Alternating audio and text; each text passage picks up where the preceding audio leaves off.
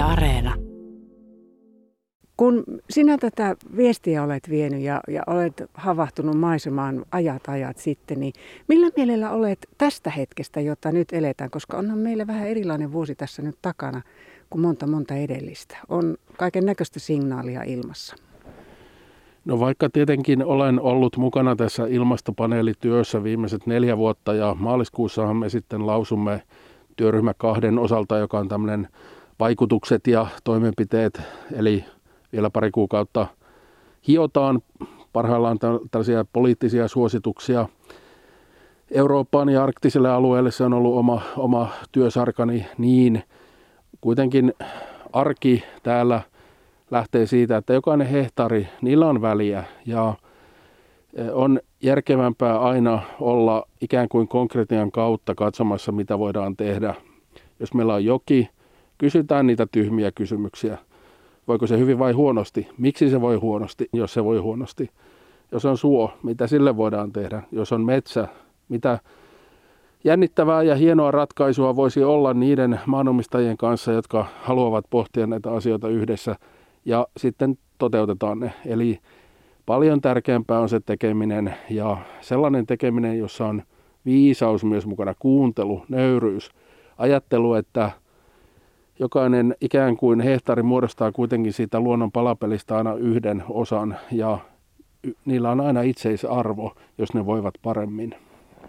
Sulla on naapureina täällä vaikka ketä. Tämä on tämmöistä aluetta, josta ei ihan tietämättä puut häviä ympäri. Kerro vähän tästä maisemasta, jossa nyt olemme ja ketä esimerkiksi voisi bongailla? No viime viikkojen aikana nyt kun talvi sitten saapui tänne, niin tässä elää sellainen hirviperhe, joka vaihtaa laidun aluetta. Sitten meillä on sellainen nuori urosahma, joka aina silloin tällöin, tai naapurini kertoi, että kerran tota, hänen havaittuaan tämä ahma, niin se kiipesi tämmöiseen kelopuuhun ja katseli sieltä alas, kunnes oksapetti alta ja ah, ahma putosi, jäi kyllä eloon, mutta jäi sillä tavalla ikään kuin vähän noloon tilanteeseen. No onhan meillä ilves ja näätä ja sitten tietenkin niitä talveen kuuluvia lintuja.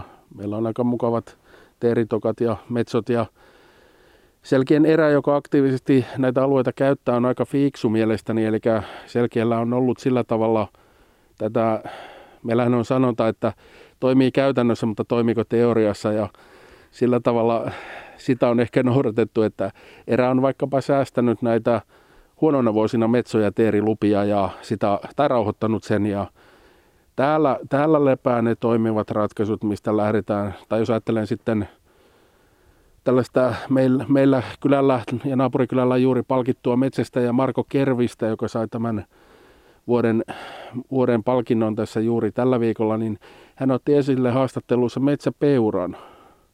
Äärettömän hieno ja tärkeä, mutta hyvin uhanalainen e-, eläin Suomen luonnossa. Ja meillä nyt niitä ei täällä ole, mutta lähialueella on ja se voisi palata. Eli meidän pitää sellaista moniäänistä ja vastustavaakin puhetta kuulla, koska se on hyvin tärkeää, että kaikki pääsisivät mukaan sen sijaan, että ollaan bunkkereissa ja näissä samoissa linjoissa, joita sitten näihin luontoasioihin on liittynyt liian pitkään. Susi puhuttaa paljon. Suden kannanhoidollinen metsästys päätettiin nyt aloittaa. Meni aika nopealla aikataululla. Mitä sinä tuumaat tästä? No tietenkin asia pitää purkaa sieltä kautta, että meidän pitää niin kuin Poliittinen johto aikanaan totesi talvisodankin jälkeen, että meidän pitää tunnustaa poliittiset faktat. Eli jos tiede kertoo, että meillä on Suomussalmelle asti, sanotaan nyt jonkin Kuusamon tasalle asti, aika paljon muunnettuja maisemia. Eli ihmisen kädenjälki on muokannut suot, muokannut ikimetsät talousmetsiksi, niin silloin meidän pitäisi lähestyä tätä asiaa sitä kautta, että – eihän se elukka ajattele, että hän on hyvä tai huono. Hän hakee ruoan sieltä, mistä hän hakee. Ja toisaalta tehdessäni yhteistyötä vaikkapa Tuupavaaran metsästäjien kanssa on aivan selvää, että jos läheinen koira ja metsästyskumppani sitten päätyy näiden hukkien suuhun, niin ihminen on ihminen ja ne tunteet tulevat ja silloin meillä ei ole ehkä varaa siihen, että kaikki ohjataan ylhäältä alaspäin, vaan maailmalla on tämmöinen malli kuin yhteishallinta. Yhteishallinnan ajatuksena on se, että sovitaan, kuullaan ja tämmöinen paikalliset havainnot ja tiedot oleva ajattelu on yhtä tärkeä kuin tiede. Mutta kaikilla on kuitenkin sitoumus siitä, että kunnioitetaan sitä yhteishallinnan prosessia. Konflikti ratkeaa näin. Se on niin kuin turha kiistellä, kuinka monta elukkaa tai mitä niille tehdään, jos ei me lähdetä siitä, että tässä on tämä luonto, joka meillä on, ja näin susi toimii. Ja sen avulla voidaan sopia. Olen varma siitä. Kuten tuossa mainitsin, niin ainakin meillä on hyvinkin fiksuja metsästäjiä täällä Mönniselkiä ja Heinävara-alueella. Ainakaan en ole koskaan nähnyt sellaista ratkaisua, jota ei olisi löytynyt. Eli meidän pitää eri kulttuurit tässä maassa sopia ja, ja tota, sitä kautta hakea se malli.